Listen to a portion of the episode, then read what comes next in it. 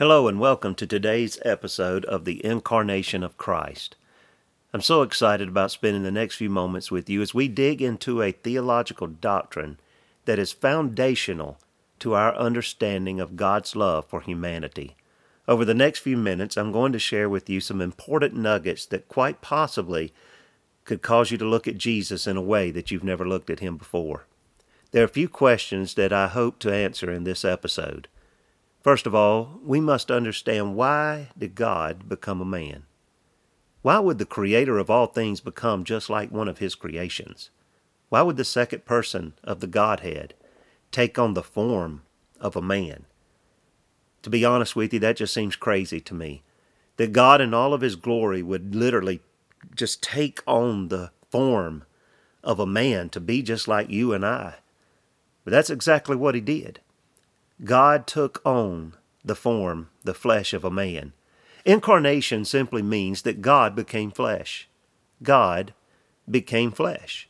And in John 1:14 the Bible says, "And the word was made flesh and dwelt among us. And we beheld his glory, the glory of the only begotten of the Father, full of grace and truth."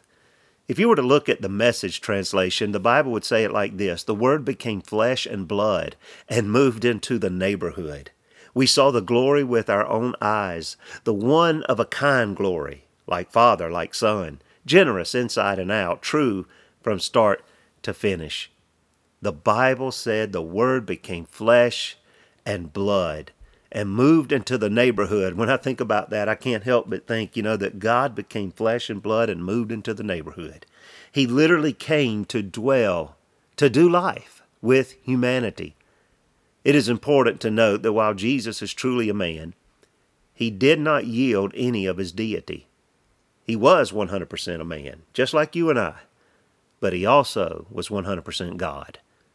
There were times when the demons saw Jesus and recognized him not for his humanity, but they recognized him for his deity. In Matthew chapter 8, the Bible says, When he arrived at the other side in the region of the Gadarenes, two demon possessed men coming from the tombs met him. They were so violent that no one could pass that way. What do you want with us, Son of God? They shouted. Have you come here to torture us before the appointed time?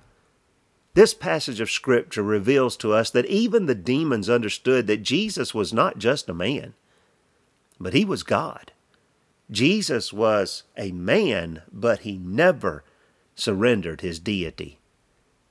For Jesus to dwell among us, another miracle was required. In order to maintain God's sinless perfection, it was important that he be born of a virgin woman. Now, Mary was that young woman.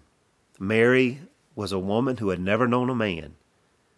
And I want you to imagine being selected from all women on the earth to carry God in your womb. Can you even imagine the responsibility? You're not just carrying a child, as important as that is, but you are literally carrying God in your womb. Mary gave birth to Jesus. And the first and only sinless human was born into the world. He became flesh and he dwelt among us. But why did he do it? Why did Jesus do that? The most concise answer is that he did it because of love.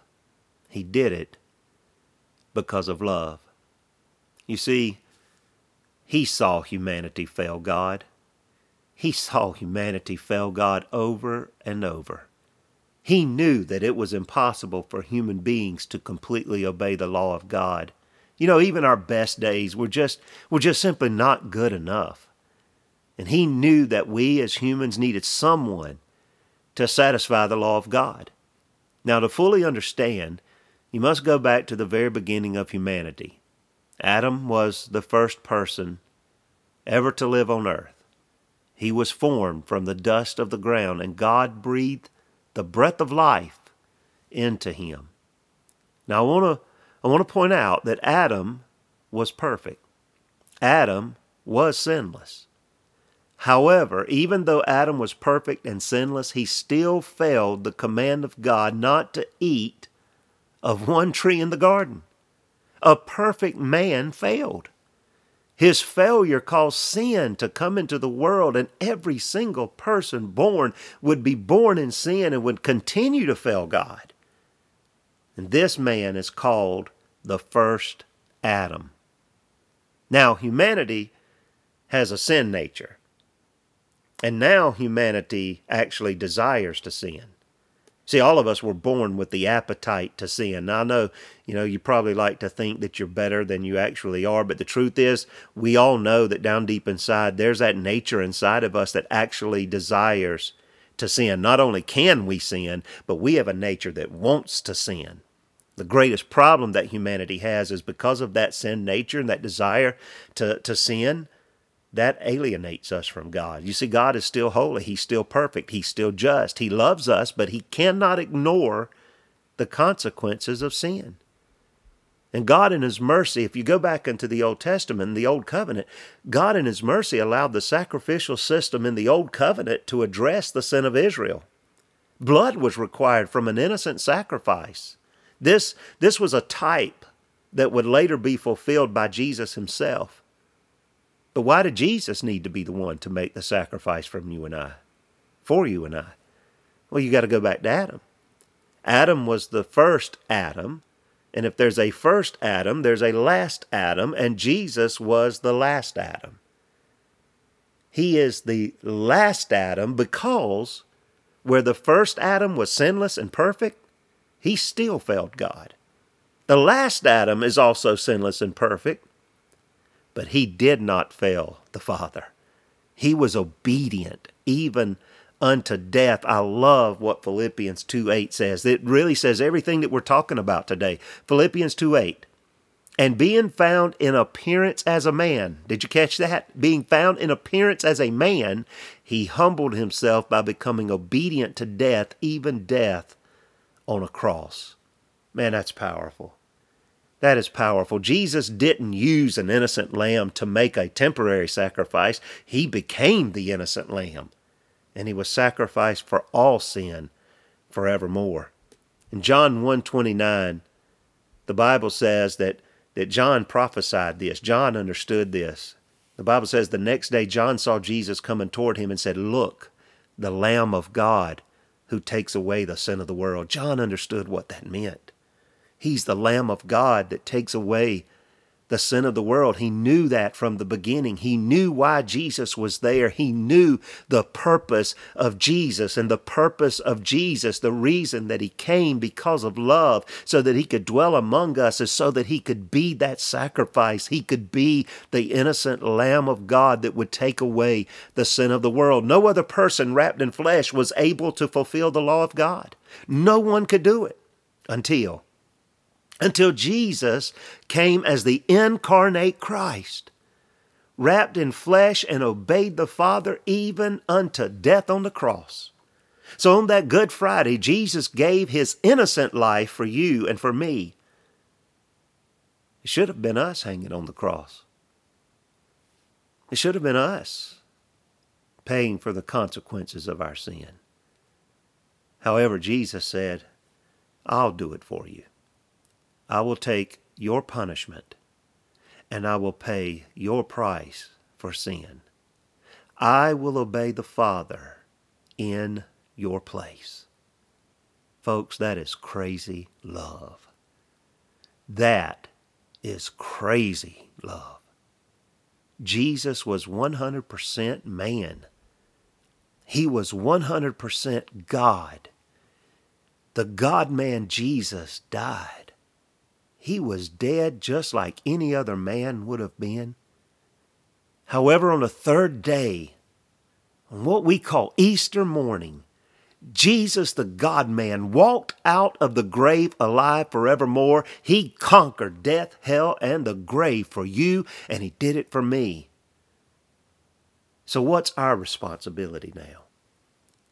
What is our responsibility? We certainly could not fulfill the law of God. We were failures, man day after day, year after year. We made so many mistakes in our life, but Jesus said, "I will go in your pla- in, in your place. I will go in your stead, and I will make sacrifice for you." So now, what is our responsibility? Our responsibility is simple. is to love Him, to love Him with all of our heart, our soul, and our mind. Matthew 22, Jesus said these words Love the Lord your God with all your heart, and with all your soul, and with all your mind. That's what He wants from us. That's what He wants. That's our responsibility. You see, it's an honor to love Him that first loved me and gave Himself for me. It's an honor to be in right relationship with the incarnate Christ. I am so glad that he died for me. He rose again for me. I'm so glad that I can live forever with him. I am so glad that he demonstrated his love for me that while I was still a sinner, Christ died for me. He does not love me because I'm good. He doesn't love me because I'm great. He doesn't love me because I'm perfect. He doesn't love me because I don't make mistakes. I, I, make mistakes. I'm a failure. I have screwed up many things in my life. But one thing is for sure He loved me while I was still a sinner enough to die for me. Now that's amazing love. That's an amazing God. So I want to encourage you today. Man, I want to encourage you to love Him. I don't care where you are in your walk or where you are in your life right now. I want to encourage you to just love God. I want to encourage you to believe on the Son of God who takes away the sin of the world. Don't wait to be perfect, man. You're, you're never going to get there. Just love Him. But don't love Him from a distance. Love Him intimately. Love Him with all that you are. Love Him every single day in every single action and every single attitude. Love Him. Now may your family experience the glorious resurrection power of the incarnate Christ today and always. And until next time, remember God doesn't love you just on your good days, He loves you every day, good or bad, now forever.